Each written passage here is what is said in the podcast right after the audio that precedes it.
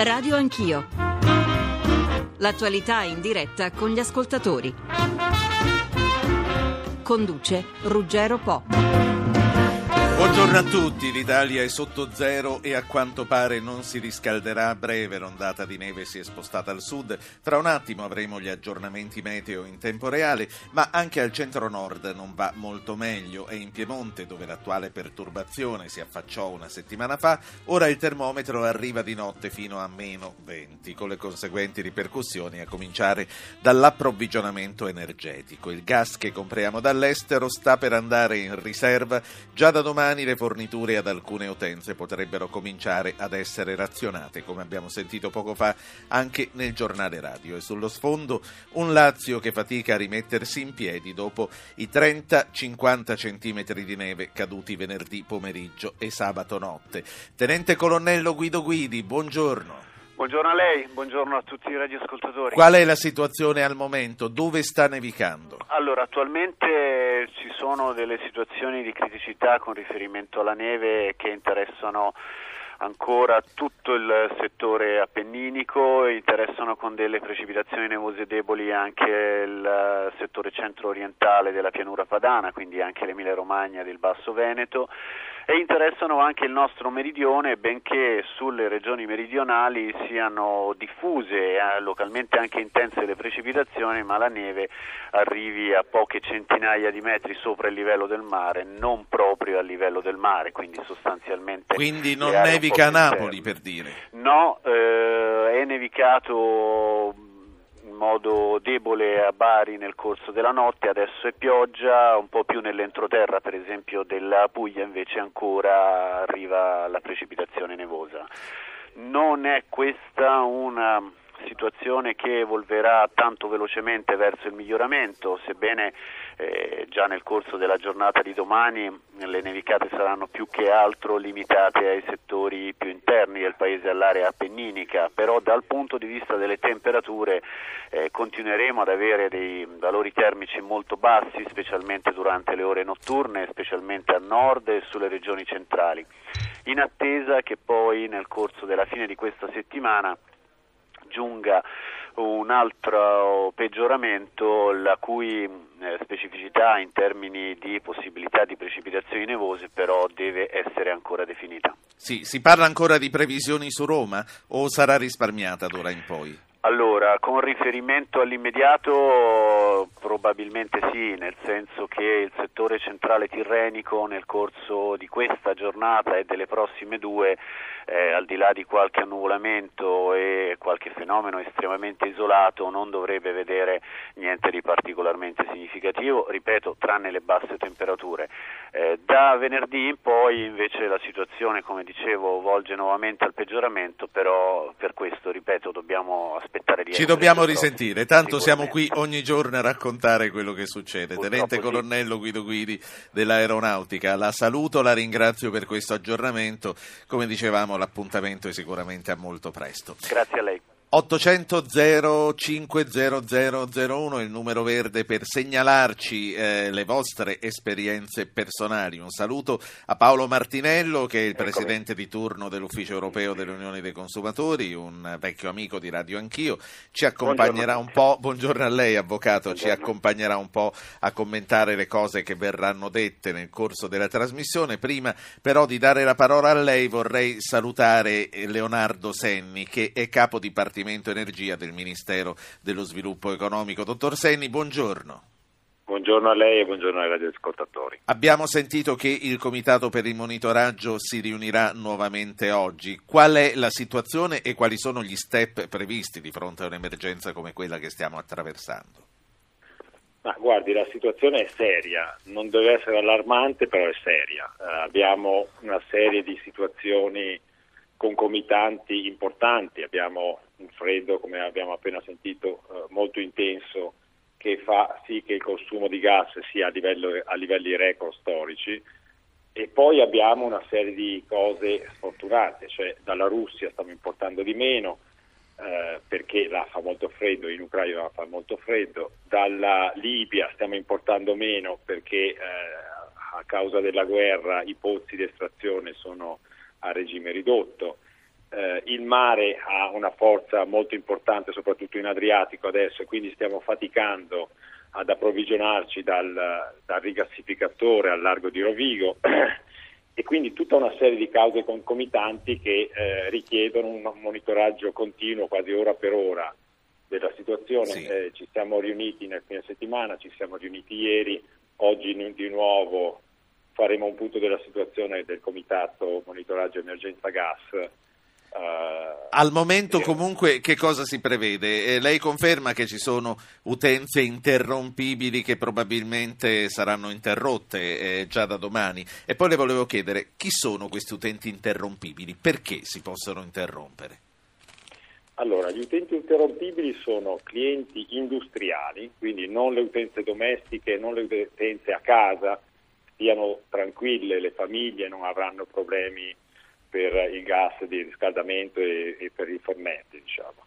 Le utenze interrompibili sono utenze industriali, ripeto, eh, clienti che hanno scelto nel loro contratto di aderire a una clausola che consente loro da una parte di avere eh, diciamo degli sconti sul gas, per semplificare, sì. dall'altra però danno la disponibilità a ridurre il loro consumo su richiesta nostra fondamentalmente. Sì. eh, e eh, lo fanno quindi sanno che possono essere interrotti perché già pagano meno. È così, è così. E lo fanno in maniera volontaria quindi non li, non li distacchiamo noi in maniera automatica e remota dal centro ma eh, hanno ricevuto già una comunicazione certo. ieri. Sono circa 2500 clienti quindi è molto diffusa non è limitata a pochi clienti e possono aderire già da oggi a questa riduzione volontaria. Ci aspettiamo una risposta eh, francamente responsabile da queste da questi clienti, sappiamo che la situazione economica certo. non è facile, quindi sarà un sacrificio, però ci aspettiamo una risposta. Ecco, fare, fare, previsioni è naturalmente impossibile e come lei ci diceva il comitato di monitoraggio si riunisce praticamente quotidianamente, ma ehm, è abbastanza mm, attendibile la previsione che al massimo si fermeranno gli interrompibili e non si arriverà alle utenze domestiche? Sì, direi di sì. Direi di sì. Abbiamo anche altre misure che abbiamo già azionato, in particolare la più importante è quella di far partire le centrali a olio combustibile per diciamo, risparmiare gas, cioè facendo fermare centrali che vanno a gas. Abbiamo fatto partire centrali ad olio combustibile che in questo periodo normalmente sono ferme perché costano di più. Sì. E quindi eh, ci costa un po' come sistema questa misura, però ci fa risparmiare gas e quindi tutte queste misure messe insieme, che non è che improvvisiamo, sono parte di una procedura già codificata e concordata a livello di Unione Europea, eh, che stiamo azionando volta per volta a seconda di come evolverà la situazione. Ecco, un'ultimissima cosa e la saluto. Di fronte a situazioni di emergenza come questa, anche quando un paese fornitore abbassa le forniture, ci sono le riserve? Quali, dove, dove si va ad attingere? Guardi, noi abbiamo molte riserve perché eh, abbiamo abbastanza stoccaggi, eh, durante l'estate, ogni estate noi ricarichiamo questi stoccaggi, cioè che sono dei, dei depositi sotterranei. Finora l'inverno, per dire la verità, sì. è stato abbastanza mite, per cui ne abbiamo consumate poco di queste riserve, quindi ne abbiamo in abbondanza. Io ho sentito che eh, dobbiamo dare la priorità, eh, altri, altre persone hanno detto che dobbiamo dare la priorità a quello e lo stiamo facendo, siamo al massimo dell'utilizzo di queste riserve. Purtroppo dal punto di vista tecnico ci sono dei limiti alla velocità di estrazione del gas dal, dal sottosuolo, quindi stiamo andando al massimo sì. e, e, ovviamente non possiamo andare oltre perché ci sono problemi di sicurezza. Grazie, grazie a Leonardo Senni che è capo dipartimento energia del Ministero dello Sviluppo Economico. Grazie a lei, grazie. buona giornata, ci faccia grazie. sapere sul monitoraggio di oggi. Livio Gallo è direttore divisione infrastrutture e reti dell'Enel. Dottor Gallo, buongiorno. Buongiorno a tutti. Quante sono le famiglie ancora senza energia elettrica? Abbiamo dato nella giornata di ieri e nella notte un forte impulso grazie anche alla collaborazione con la protezione civile, con l'esercito, con le prefetture per poter arrivare nei punti dove i nostri impianti sono stati toccati. Abbiamo in questo momento una situazione che vede sulla parte dell'Alto Aniene un numero di clienti che sono inferiori a 4.000 e sull'area del Frusinate, che è un'altra delle più toccate dall'impatto atmosferico, meno di 9.000. Abbiamo ancora una parte di clienti sull'Aquila, qualche centinaio, però penso che la situazione stia progressivamente avviandosi a stabilità. 15-20.000 quindi. Molto meno. Eh, dottor Gallo, perché interruzioni che si protraggono per così tanto tempo dopo l'evento che le ha provocate? Guardi, noi abbiamo dei sistemi di, di controllo e dell'automazione di rete che sono fra i migliori in Europa e sappiamo esattamente dove intervenire. Il tema è stato quello dell'accessibilità stradale, in quanto in queste aree che non sono state colpite da impatti atmosferici con cadute di neve al metro e due metri, l'accessibilità stradale dovuta ai tronchi che si sono abbattuti, che hanno abbattuto sia le nostre linee che hanno impedito anche l'interruzione delle strade, la percorribilità dovuta alla neve non ci hanno consentito di accedere nei primi momenti dell'intervento, nelle prime ore e successivamente anche nei punti più impervi è stato difficile raggiungere. La, la, situazione si è praticamente risolta ieri con l'accessibilità delle strade. Senta, rispetto al passato a me sembra che le cose stiano andando un po' peggio, che una volta si intervenisse più velocemente. Non, non dipende anche dalla struttura organizzativa che magari è stata troppo alleggerita, ci si appoggia di più a squadre esterne e a, a vicende di questo tipo? Guardi, noi abbiamo 20.000 persone che operano sul territorio, quando si riferisce al passato non so di, di quale periodo parli. Perché... Ma io eh, non ricordo a memoria mia almeno che ci siano state così tante famiglie al buio, si parla di 160.000 famiglie nel momento peggiore, quello di sabato scorso. No, ma infatti credo che un fenomeno di questo tipo sia stato ricordato nel 1956, quindi bisogna ritornare indietro. Sì di, di, parecchi anni e credo che di fronte a eventi atmosferici eccezionali, d'altra parte la, la, vegetazione del Frusinate e dell'Alto Aniene è una vegetazione che per selezione naturale non è poi abituata a un impatto atmosferico di questo tipo, quindi l'albero del Frusinate crolla quando ha un metro sì. di neve. Sì. Che, che, se però venisse potato per tempo magari d'estate non crollerebbe sulla linea elettrica. Chi se ne deve occupare di questa manutenzione? Beh, noi, noi tagliamo gli alberi in una fascia che chiamiamo di rispetto di 3 metri rispetto alla linea elettrica su entrambi i lati e questo è fatto secondo certo. la regolamentazione del corpo forestale dello, dello, Stato, quindi noi lo facciamo tutti gli anni come manutenzione preventiva. Evidentemente quando l'albero cade non serve a niente certo. la potatura. Certo, e, e, non è facile poi, come lei ci diceva, andare a capire dove l'albero è caduto e soprattutto raggiungere il posto per rimettere. Speriamo che queste 10-15 mila famiglie che sono ancora al buio possano riavere la luce presto perché dopo 5 giorni la cosa si fa drammatica veramente. Livio Gallo. Io la saluto, Livio Gallo è direttore della divisione infrastrutture e reti dell'Enel. Grazie a lei. Grazie a tutti, buongiorno. Martinello, prima di passare ai commenti vorrei ascoltare le prime due voci di ascoltatori che sono Paolo da Genova, chiedo alla redazione di mettere un po' più a fuoco le mail, Paolo da Genova e eh, Bruno da Bologna. Paolo, buongiorno.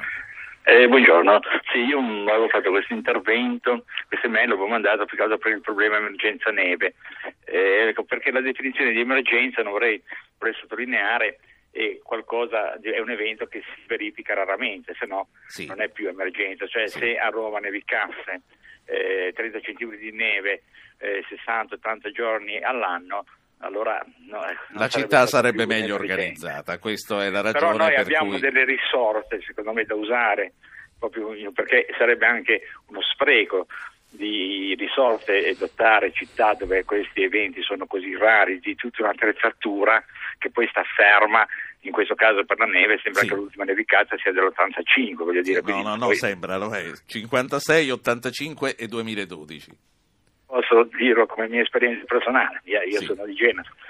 E, eh, però noi abbiamo un esercito, voglio dire, un esercito che adesso incide anche pesantemente sul bilancio economico dello Stato, dove veramente possiamo concentrare eh, sia dei mezzi sia della forza lavoro uomo. Sì. Quindi lei dice un po' meno soldi per le spese militari, un po' più eh, fondi per far sì che l'esercito intervenga in situazioni del genere. È questo, vero? Sì, con disponibilità di mezzi e di uomini, saluto. Grazie. Bruno da Bologna. Sì, buongiorno. Buongiorno. Eh, io chiedevo questo, visto che abbiamo questa scarsità di gas, come mai non, non è possibile pensare di intervenire sui gestori delle centrali termiche che riscaldano la gran parte delle case d'Italia? chiedendo la riduzione di un grado 2 nelle temperature d'esercizio. Cioè i gestori delle centrali termiche vuole dire i capo condominio? Tutti, voglio dire... Cioè, io I privati quando- cittadini devono tenere il riscaldamento più basso, sta Sì, dicendo esatto. Bruno. Lo commentiamo immediatamente con l'avvocato Martinello, che è presidente dell'Unione Consumatori, e con Davide Tabarelli, che saluto, è il presidente di Nomisma Energia ed è passato a salutarci in studio. Buongiorno Tabarelli. Buongiorno. Eh, Martinello, Eccomi. che cosa intanto eh, che cosa si può dire dopo le cose che ci ha detto l'Enel e eh, dopo questa osservazione del- dell'ascoltatore di Bologna? Partiamo dal gas. Eh, in generale l'Italia è uno dei paesi europei maggiormente eh, dipendenti dall'importazione del gas eh, dall'estero. Non è la prima volta che questo ci mette in crisi, in genere eh, il consumo aumenta quando fa molto freddo e quando fa molto Sì. freddo da noi fa ancora eh, più freddo nei paesi da dove il gas arriva ed è esattamente il problema di questi giorni, eh, le- le- l'importazione è stata tagliata, probabilmente anche illegalmente, però sapete qua l'aspetto giuridico passa decisamente in secondo piano quando, quando il governo russo impone a, a Gazprom di, di tagliare, di riscaldare prima le case dei russi e magari poi eh, c'è anche qualcuno lungo, lungo la condotta che preleva di più, eh, evidentemente noi siamo alla fine del Sì. tubo e quindi eh, questo però è diciamo in generale è una scelta di politica energetica che l'Italia ha fatto che io non voglio assolutamente mettere in discussione, però è giusto sapere che in altri paesi europei c'è meno dipendenza dal gas anche per l'uso domestico e in queste situazioni evidentemente questo è un vantaggio rispetto all'Italia. Eh, rispetto al taglio del consumo privato Beh, guardate, in queste ore sta esattamente avvenendo il contrario, nel senso che non solo i consumatori e le famiglie ovviamente eh, usano più gas per scaldarsi perché fa molto più freddo, ma anche in molti comuni Sì. è stato tolto il limite che a volte c'è di temperatura massima, eh, quindi certo tutto si può fare, però mi pare che in questo momento giustamente sono stati messi alcuni tagli sull'industria eh, prima dei tagli domestici, Sì. cioè qui evidentemente è una scelta eh, come dire, di, di- di saggia, credo, giusta, quella di eh, dove si può evidentemente tagliare il consumo nel settore Certo. produttivo senza creare Dare una mano. pazzeschi, è giusto. Dare una- Sull'Enel, vabbè, sull'Enel faccio solo una battuta, qui è inutile polemizzare sulle responsabilità, tagli, non tagli degli alberi, ogni caso evidentemente andrà verificato, voglio solo dire che l'Enel ha una responsabilità oggettiva in caso di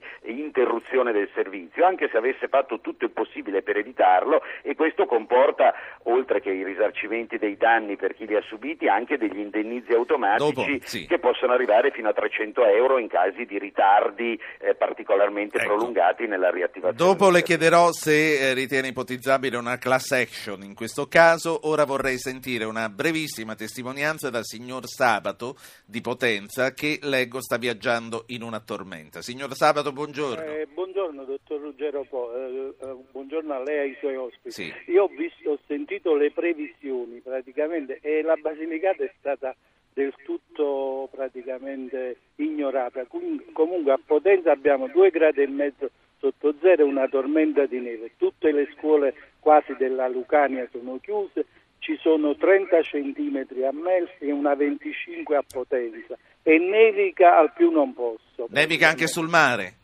Eh, sul mare saremmo sullo Ionio, però lì piove, piove, ritengo che sta- stia piovendo, io non ci sono, lì sono in provincia di Potenza praticamente. Sì.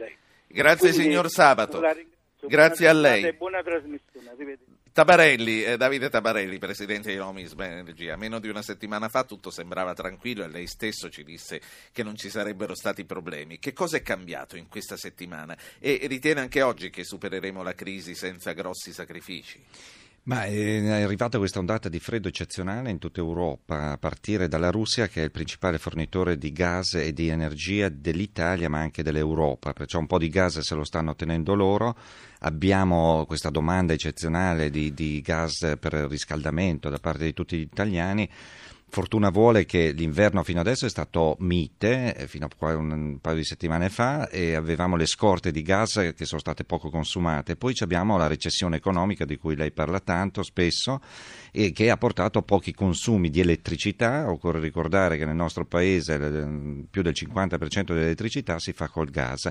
E poi anche il settore industriale, che adesso vorrei, andiamo a chiederle di interrompere, sta già lavorando così poco che eh, toglierne ancora del gas per lavorare meno un po', un insomma, estremo. Senta, eh, il dottor Senni, il numero uno dello sviluppo economico, ci parlava degli stoccaggi. Che cosa abbiamo da parte? Eh, in questo momento abbiamo circa 8 miliardi di metri cubi, di cui 3 per le scorte normali, invernali, più questi 5 miliardi di metri cubi per eh, strategici, per cause, eh, eventi eccezionali come quello che stiamo vivendo. Perciò in una settimana ne abbiamo fatti fuori un miliardo di metri cubi eh, insomma per dieci giorni dovremo essere tranquilli, sono tutte scorte che però servono per il settore domestico, per le famiglie, per il riscaldamento. E pertanto insomma per i prossimi 10-20 giorni siamo sicuri, però eh, l'inverno a volte dura anche a marzo, i primi l'avvocato, giorni marzo. L'avvocato Martinello diceva poco fa purtroppo siamo alla fine del tubo e c'è chi illegalmente, e vorrei chiedere una valutazione su questa illegalità, mm. chiude i rubinetti, poi c'è chi eh, ne approfitta durante il percorso a prenderne un po' po' di più, com'è la situazione? Ma eh, la, la, Russia ha il 25% delle riserve mondiali di gas, è una quantità enorme, eh, produrlo lì costa 2 centesimi di euro, noi a casa le bollette lo paghiamo 86, da 2,86 c'è una bella cifra, a Mosca la pagano 6-7 centesimi, hanno aumentato molto il prezzo, sono dei prezzi molto bassi, la, l'Ucraina doveva pagare un po' di più, 20 centesimi, il, la Russia esporta 200 miliardi di metri cubi verso l'Europa, passano passano 150 passano attraverso l'Ucraina. È ovvio che quando fa freddo molto in Ucraina si sono abituati nei precedenti 50 anni a prendere quanto avevamo bisogno, adesso Tanto le cose stanno cambiando, ci vuole un po' di tempo. L'ultimissima cosa era lascia andare, come sempre di fronte a un produttore estero che stringe i rubinetti si pensa alle alternative. Quali sono oggi le alternative, soprattutto dopo la rinuncia popolare di qualche mese fa all'atomo? Eh, ma carbone, ecco, una delle centrali che si dice che dovrebbe andare a olio, fra quelle elencate dovrebbe dovrebbe essere Porto Tolle, c'è un progetto di farla a carbone che non si riesce a fare. Ecco. Poi dopo le alternative ovviamente anche quello che stiamo facendo, le rinnovabili, ma poca cosa, ecco, perché i volumi sono limitati. Poi diversificare anche cercando di fare più rigassificatori e aumentare lo stoccaggio. Presidente, la saluto, la ringrazio grazie per essere voi, stato grazie, con grazie. noi. Davide Tabarelli è presidente di Nomisma Energia. Agostino Miozzo, buongiorno. Agostino Miozzo è responsabile della protezione civile a livello europeo delle grandi crisi, naturali come questa e anche non. Dottor Miozzo, per quali ragioni certe regioni d'Italia sono perennemente impreparate a eventi come nevicate e ondate di gelo? In Italia ci sono regioni più virtuose e regioni diciamo così meno virtuose. Per più virtuose si intendono quelle regioni che hanno eh, ehm, che, che, hanno assorbito, che hanno metabolizzato il concetto di preparazione all'emergenza. La preparazione all'emergenza non si improvvisa e la gestione dell'emergenza non può essere la gestione della situazione acuta dell'emergenza. Ci si deve preparare, ci si deve preparare in, eh, in cosiddetto tempo di pace, ci si deve preparare educando la popolazione, educando tutti i livelli del sistema decentrato del nostro paese, dalla regione alla provincia al comune, agli assessori, alle scuole, tutti devono essere preparati al governo dell'emergenza. Quando ciò avviene, anche i grandi eventi, anche le situazioni estreme come quella che stiamo vivendo, sono affrontate, diciamo così, meglio. Ecco, diciamo, non è che si superano le, le, le, i metri di neve, però i metri di neve diventano compatibili con, con la, vita, la vita ordinaria. Senta, lei ha sotto controllo tutte le crisi in qualsiasi campo e quindi anche quelle in campo ambientale e meteorologico. Nell'ultimo weekend quasi 200.000 famiglie in Italia sono rimaste senza elettricità per due o tre giorni, alcune lo sono tuttora. L'Enel parla quasi sempre di rami caduti per il peso della neve che hanno tranciato le linee, ma ci chiediamo, le direttrici dove corrono le linee non dovrebbero essere tenute sgombre da alberi e rami? Questo, questo, lo diciamo adesso che verifichiamo eh, questi, questi, aspetti della cattiva gestione del nostro territorio e dei nostri servizi. Dovremmo dire queste cose in tempi normali, d'estate, quando vediamo un albero che si appoggia sulla direttrice di eh, trasferimento di energia elettrica, eh, qualcuno dovrebbe avere la responsabilità di intervenire nel momento appunto eh, nel quale questo non diventa un'emergenza. E siccome di questi rami che si appoggiano, di questi alberi che si appoggiano, appoggiano sulle, sulle condutture elettriche, ce ne sono costantemente su tutto il territorio, poi alla fine capita che decine dei nostri villaggi, decine dei nostri, dei nostri paesi, delle città rimangono senza corrente. Le nevicate, anche estreme, sono un fenomeno normale in tutto il centro-nord Europa purtroppo, o per fortuna loro, questi eventi non succedono, eh, anche in Siberia ci sono nevicate estreme eppure la corrente funziona, perché in qualche modo ci si è abituati e ci si è, si è, preparati al governo dell'emergenza proprio partendo da questi aspetti che sono ma... quelli essenziali della prevenzione. Tra l'altro, mi corregga se sbaglio, non solo in Siberia ma anche sull'Appennino centrale e meridionale nevica tutti gli anni, eppure quest'anno sembra che sia andata molto peggio degli anni scorsi. Eh, questi, questi sì, eh, quando io sento parlare dell'Abruzzo, io lo conosco bene dell'Abruzzo, ci ho passato molti mesi purtroppo dopo il grande terremoto eh, L'Abruzzo è un paese dove noi andiamo a sciare, i romani vanno a sciare in Abruzzo.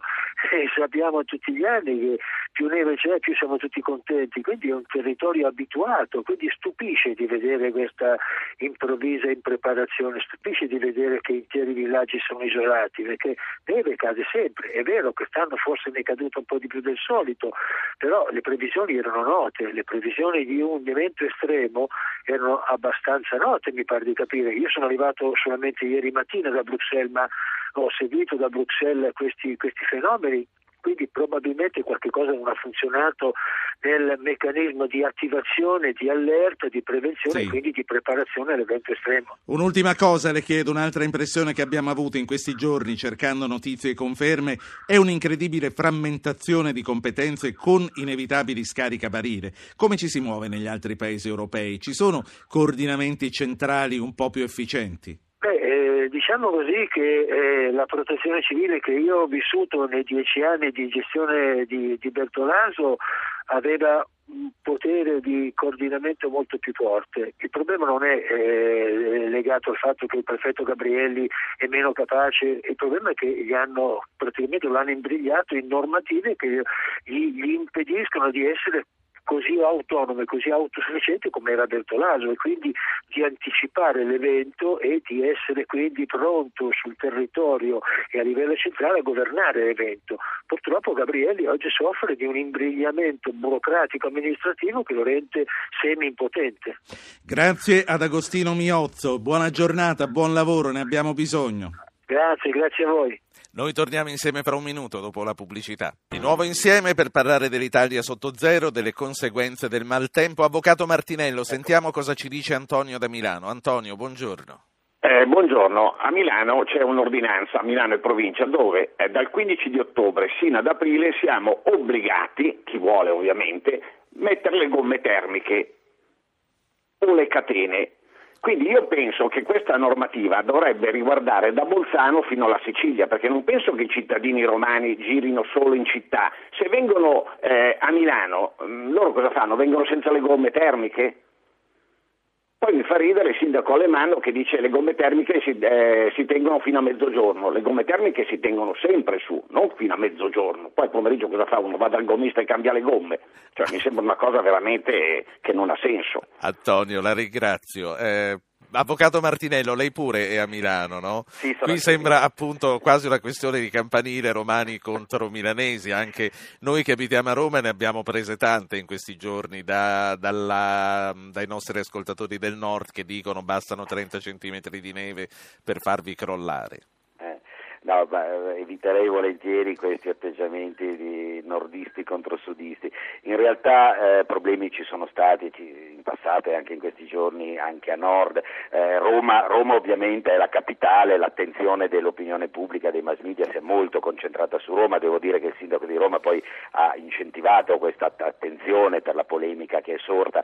Io credo mh, eh, si rischia di cadere un po' sul banale quando si parla di queste cose, però la protezione civile o in generale eh, l'atteggiamento di fronte all'emergenza è fatto anche da questo tipo di emergenze, è fatto anche di tante piccole cose, tante piccole cose, eh, dal pulire i marciapiedi a Milano è vero, ma in, credo in tanti altri comuni d'Italia, quando nevica eh, anche tanto, eh, ciascun eh, condominio, ciascuna casa, ciascun proprietario è tenuto a intervenire, non solo ad aspettare che arrivi la nettezza urbana, ma ad intervenire. Il sale sulle strade Una cosa che ha funzionato in questi giorni, a mio parere, è sicuramente la previsione, poi si può polemizzare sui millimetri di neve piuttosto che sull'ora di inizio e ora di fine, forse ci siamo abituati troppo bene, però le previsioni hanno funzionato.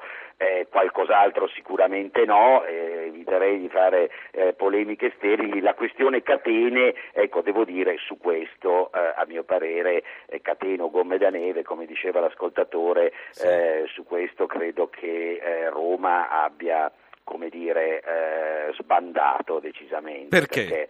Beh, perché guardate, le catene, eh, preciso anche quello che diceva l'ascoltatore, non, non è vero che c'è un obbligo di, di avere gomme da neve o catene a bordo per sei mesi all'anno. Su alcune strade che ciascuna regione o provincia o, o gestore della strada indica con appositi cartelli e sono le strade anche diciamo non particolarmente a rischio ma ritenute a Milano, a Milano non c'è Sì. l'obbligo di avere Senta, però bordo. quando c'è l'ordinanza del sindaco è quella che Allora, vale e noi se vogliamo girare per Roma le dobbiamo avere in macchina Beh, le guardi, catene, io- io che in questo questo- periodo ce le vendono a 200 euro l'una. eh. Allora, questa ordinanza secondo me è illegale, lo uso per la seconda volta questa parola. Eh, I sindaci hanno avuto recentemente dal codice della strada più poteri per stabilire questo, ma queste ordinanze non si possono prendere dalla sera alla mattina. È molto semplice, per il semplice e banale motivo che eh, la strada o la zona individuata come eh, soggetta all'obbligo deve essere comunicata Sì. al pubblico. Difatti tutte le strade provinciali di montagna, di campagna, eh, è stato introdotto da due anni Sì. una segnaletica apposita, quindi un'ordinanza che imponga in una città come Roma, al di là degli aspetti tecnici che mi paiono poi molto discutibili sul fatto che girare a Roma con le catene abbia un senso per Sì. poche ore in presenza di una condizione dove probabilmente è più utile la prudenza, è più utile l'informazione da parte Certo. del comune su dove ci sono situazioni critiche, la tangenziale, piuttosto che obbligare la gente a correre dal gommista a pagare soldi inutilmente. Presidente Polverini, buongiorno. Buongiorno a voi. Renata Polverini è presidente della Regione Lazio. Lei ha chiesto lo stato di, cam- di calamità. Troppi paesi e contrade, non solo in provincia di Frosinone, ma anche nell'Alto Aniene, restano ancora oggi, quattro giorni dopo la grande nevicata, isolati, senza luce, senza potersi muovere. Che cos'è, presidente, che non ha funzionato nella macchina dell'emergenza? Ma guardi, io devo dire che forse ci siamo un po', come dire, l'abbiamo buttata un po' troppo in polemica. In queste Sì. ore è indubbio che c'è una situazione assolutamente eccezionale rispetto al tempo qui nel Lazio, in particolare a Roma. Io ho cercato di mettere in campo una task force che sta lavorando 24 ore al giorno da giovedì.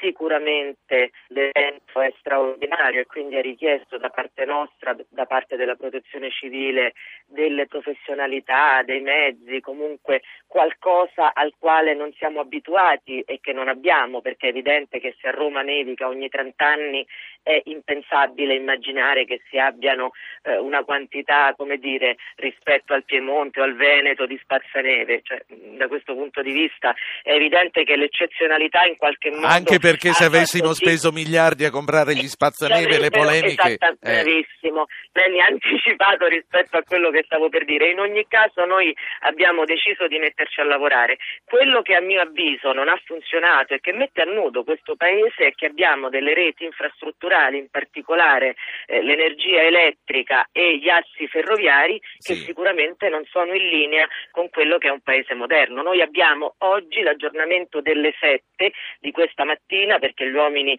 della regione sono stati tutta la notte al lavoro insieme ai tecnici dell'Enel, della protezione civile. Abbiamo ancora 22.660 utenze disalimentate. Solo 5.000 nel Lazio? Solo nel Lazio. E quasi che il 16.000 dirigente in dell'Enel aveva provincia. parlato di 10-15 mila in tutto. Lei dice che sono molte di più, quindi. Questo alle 7 di questa mattina Sì. sono i dati che ho appena avuto nel mio, eh, nel mio aggiornamento. Sì. Quindi abbiamo ancora quasi 15.000 utenze a Frosinone e quasi 7.000 a Roma. Cioè parliamo di Certo. persone che sono senza luce da venerdì.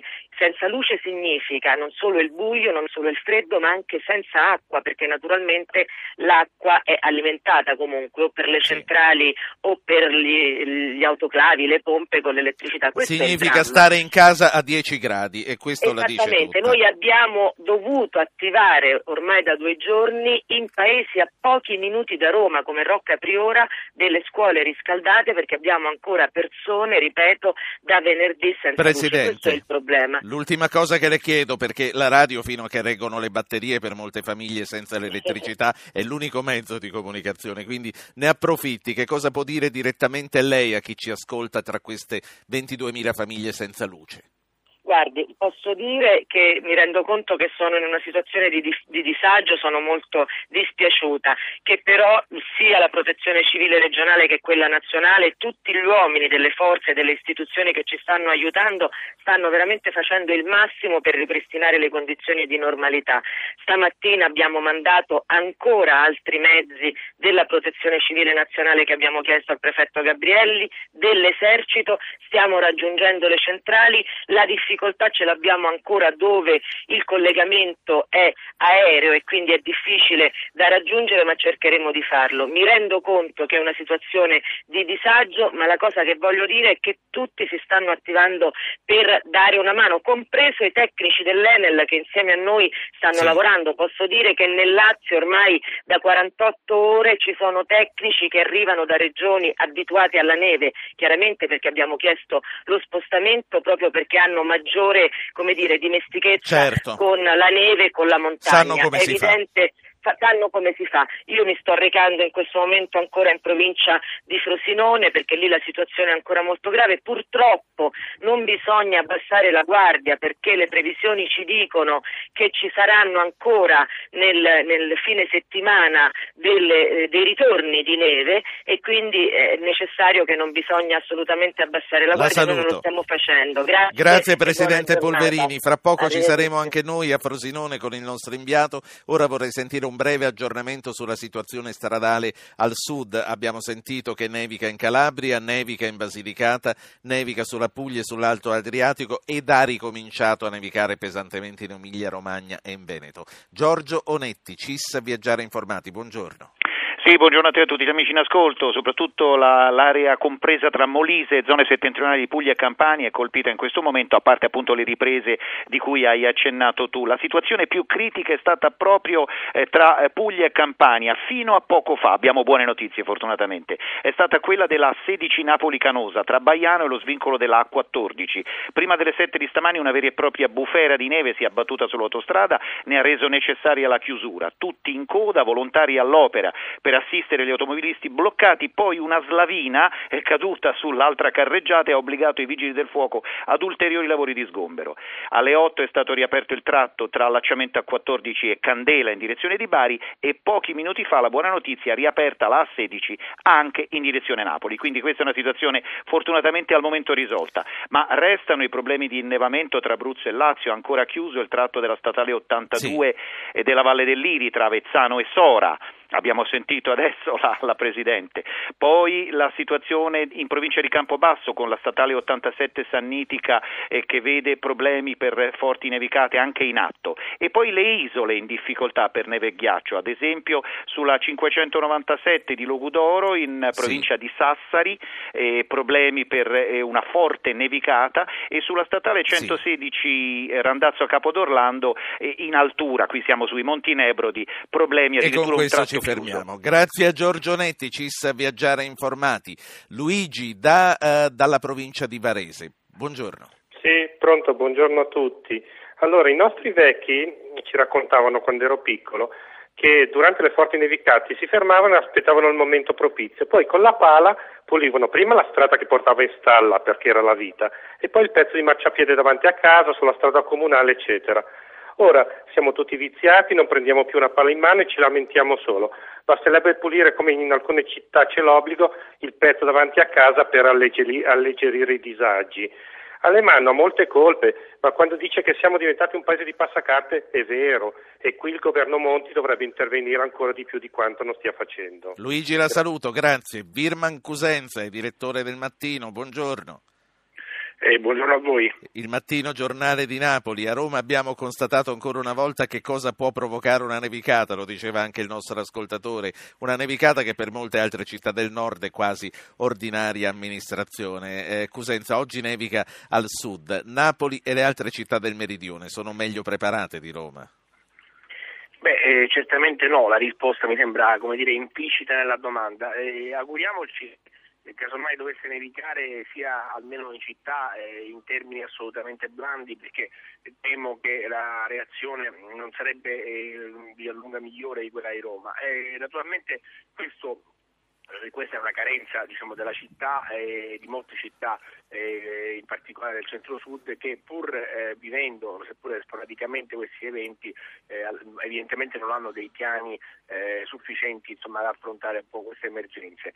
Ehm, io infatti non oso pensare che cosa sarebbe accaduto a Napoli, insomma, oppure non lo so, magari i napoletani essendo generosi avrebbero potuto supplire alle carenze di un'amministrazione lenta e tardiva come quella che si è rivelata a Roma, non lo so, però diciamo, ecco, ehm, il timore è che non, non ci sarebbe una efficienza come dire svedese. Ecco. Direttore, il nostro ascoltatore diceva, parafrasando le parole del sindaco di Roma, siamo diventati un paese di passacarte. Si riferiva anche ai cittadini che anziché, dice lui, eh, spalare la neve davanti al proprio marciapiede aspettano di essere serviti a domicilio. Io non sono così impietoso e io ho visto tanti romani prendere la pala e fare il loro dovere. Eh, secondo te, eh, direttore, quanta ragione ha questo ascoltatore?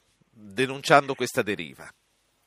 Ma io non so se è una questione di passacarte o meno, io penso che sia sempre un problema di organizzazione, cioè il fatto che eh, sia mobilitata è, è indubbio, è anche vero che se io mi mobilito e trovo un'amministrazione comunale o quello che è eh, pronta a, a dire mh, contiamo sul tuo apporto, ecco gli strumenti per intervenire è un conto, se invece ci deve essere la appunto, volontaria scesa in campo di qualche eh, buon intenzionato che poi alla fine però può modificare poco le cose, penso che il risultato sia piuttosto modesto. Oggettivamente io credo che a Roma ci sia stata una evidente sottovalutazione del fenomeno, ma soprattutto evidentemente non ci sono mai fatte quelle che sarebbero necessarie, cioè le prove, le prove generali davanti a eventi che ripeto che magari eh, sporadici e assolutamente lontani nel tempo, almeno in questa natura, eh, però si verificano e quindi il problema io credo che sia un po' il pressapochismo sì. più che la burocrazia sia. Diciamo. Direttore, eh, chiedo a te, chiedo all'avvocato Martinello dei consumatori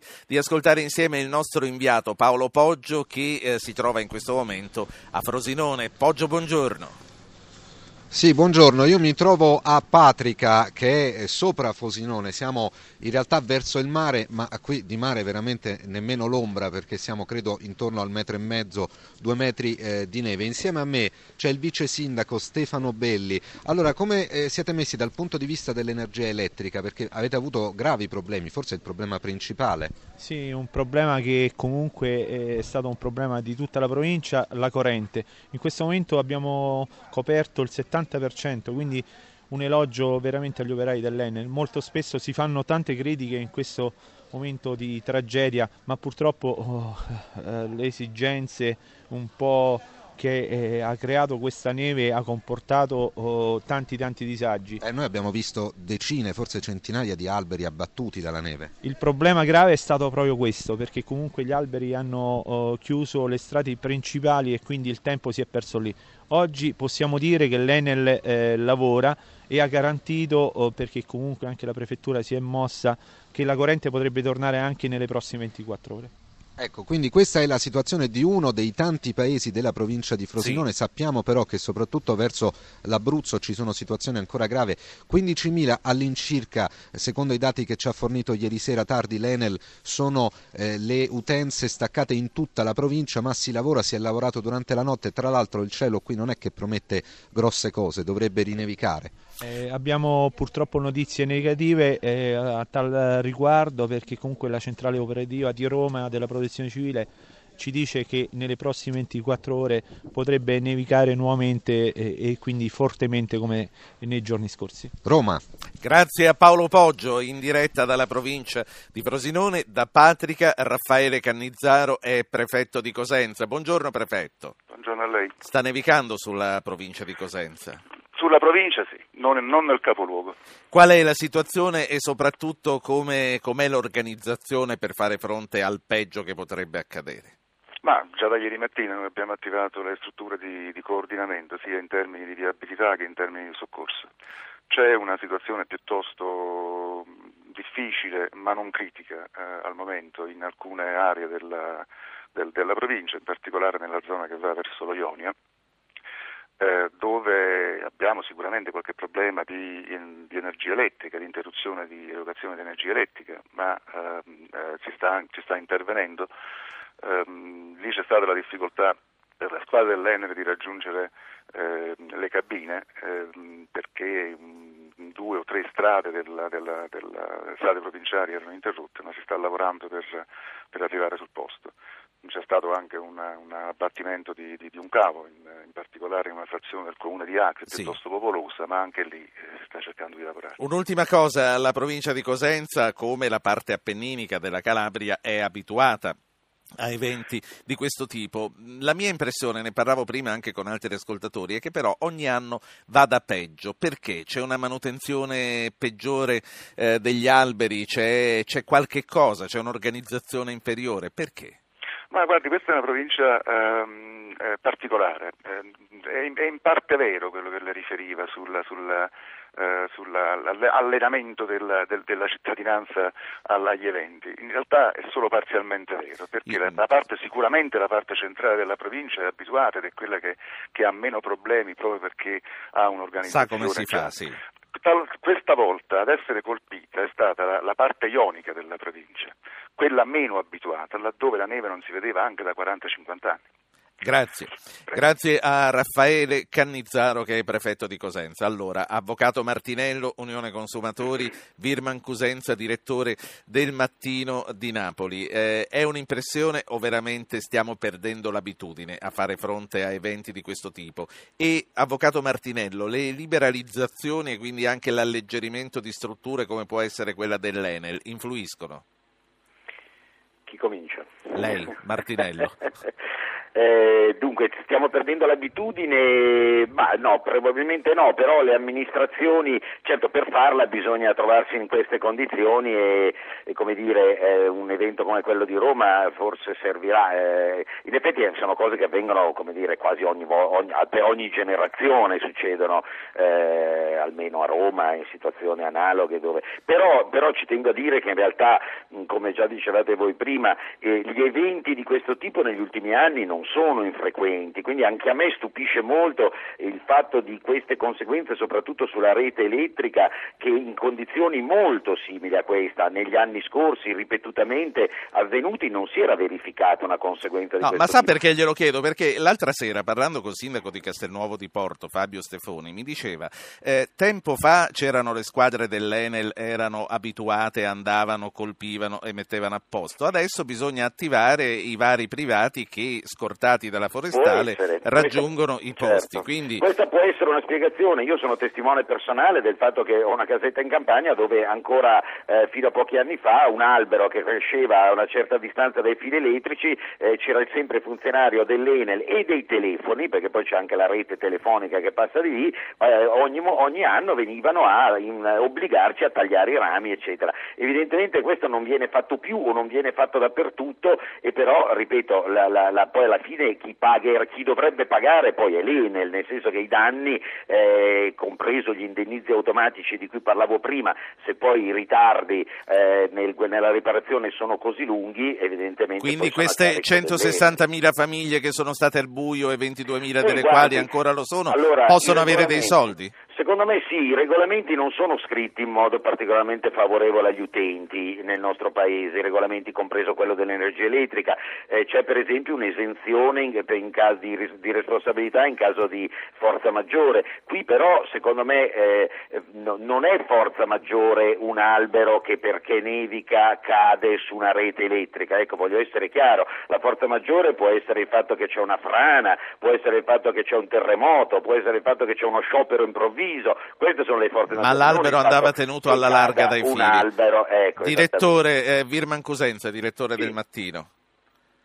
Ma io mh, volevo farvi riflettere su due aspetti. Eh, uno che a mio giudizio è abbastanza incivile, per dire insomma eh, paradossale, ehm, che alla fine ehm, l'esercito debba chiedere eh, i soldi ai sindaci mh, per intervenire diciamo, con 600 euro al giorno per eh, gli spalatori. Non dell'esercito, che... spalatori dell'esercito. Dell'esercito, sì, certo, sì, sì. E appunto dico, nel senso che l'esercito, che tutti noi apprezziamo e stimiamo, deve essere messo in condizioni di poter fare questi lavori oppure effettivamente deve essere previsto un meccanismo in cui non ci sia poi la questua dei sindaci e, e di conseguenza poi la rivalsa dell'esercito sullo Stato. Cioè, mi sembra un meccanismo, come dire, chiaramente non da comunità e questo è il primo punto. Il secondo punto e invece la, la, il discorso dell'energia che mi sembra al centro di tutti i discorsi, perché noi ce lo, dicia, ce lo diciamo in estate quando c'è il super caldo e, e, abbiamo quella raffica di blackout che abbiamo conosciuto negli anni scorsi, ce lo diciamo in inverno con la neve ai livelli che vediamo, ma qual è il problema? Che l'Italia dal punto di vista energetico è assolutamente mh, priva di qualunque struttura eh, diciamo, stratificata, di conseguenza perché manca il, il, metano, il gas, manca perché l'unico rigassificatore, cioè quello di Rovigo, è andato in tilt per motivi... Causa maltempo, appunto, sì. Appunto, ecco, ma può essere che in un paese normale ci sia soltanto un rigassificatore, può essere che la rete in Italia specialmente per i piccoli centri sia ancora sì. in mano alle autobotti. Ne abbiamo due, comunque poco cambia, insomma. Sì, eh, alla fine non mi pare che, diciamo, che sì. cambi anche, ma soprattutto, ripeto, anche eh, l'Italia che è un paese di piccoli centri anche, e questi, questi, centri sono in mano appunto a una rete di trasporto su gomma, Sentite. quindi chiaramente non sono coperti dai metanodotti e questo è un altro problema. Cioè, eh, credo che ci sia un deficit anche per sbagliate battaglie ambientaliste in passato che ci ha lasciato in, eh, in condizioni veramente pietose e, e, poi non ce ne accorgiamo purtroppo certo. soltanto quando ci sono le vorrei, emergenze. Vorrei fare parlare ancora un ascoltatore e spero ci sia il tempo per commentare dopo. Mi scuso con Francesco da Trapani, sarà per la prossima volta. Invece voglio fare parlare Roberto da Novara. Roberto, buongiorno. Sì, buongiorno. Eh, senta, io prima di tutto eh, volevo dire che sono male organizzati perché la, l'emergenza neve è un po' che c'è, no? perciò con, eh, con sale pale meccaniche gommate potevano fare ben altro. Poi io sono volontario della, protezione civile e ne ho sentito parlare ben poco degli interventi della protezione civile, a parte lì a Roma e tutto, ma in tutta Italia. Noi abbiamo dei mezzi, dei parco macchine nuove eh, che hanno, fatto, hanno, investito tantissimo, fermi, e dove ci sono delle emergenze eh, che dei volontari non pagati potrebbero partecipare volentieri perché... Ma quindi lei dice che i volontari non vengono attivati?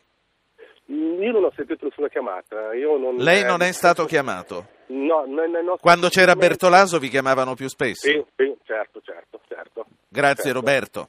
Eh, direttore Cusenza, direttore del Mattino, cosa pensi di questa polemica sulla protezione civile prima e dopo, eh, durante e dopo di Bertolaso?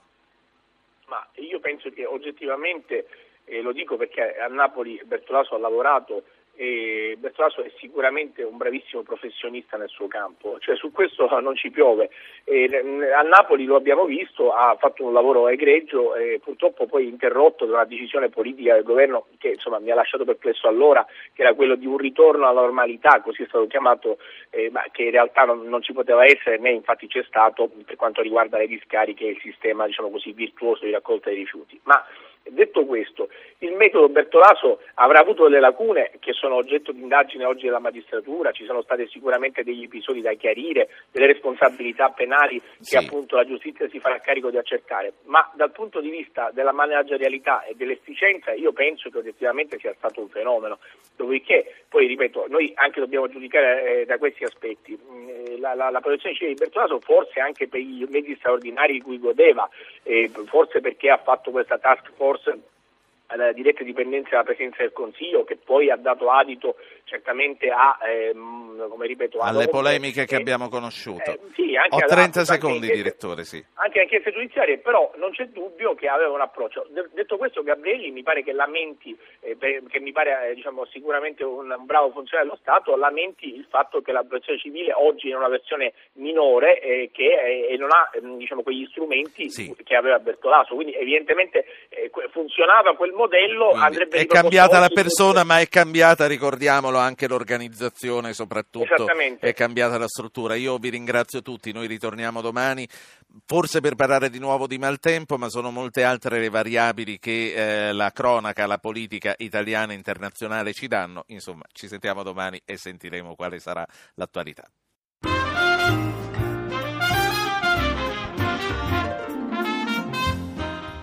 Avete ascoltato Radio Anch'io. Ha condotto Ruggero Po, regia di Anna Posillipo. Assistenti al programma Alberto Agnello, Alessandro Bonicatti, Valentina Galli. Coordinamento tecnico di Gottardo Montano, Gaetano Albora. Potete iscrivervi alla mailing list e ricevere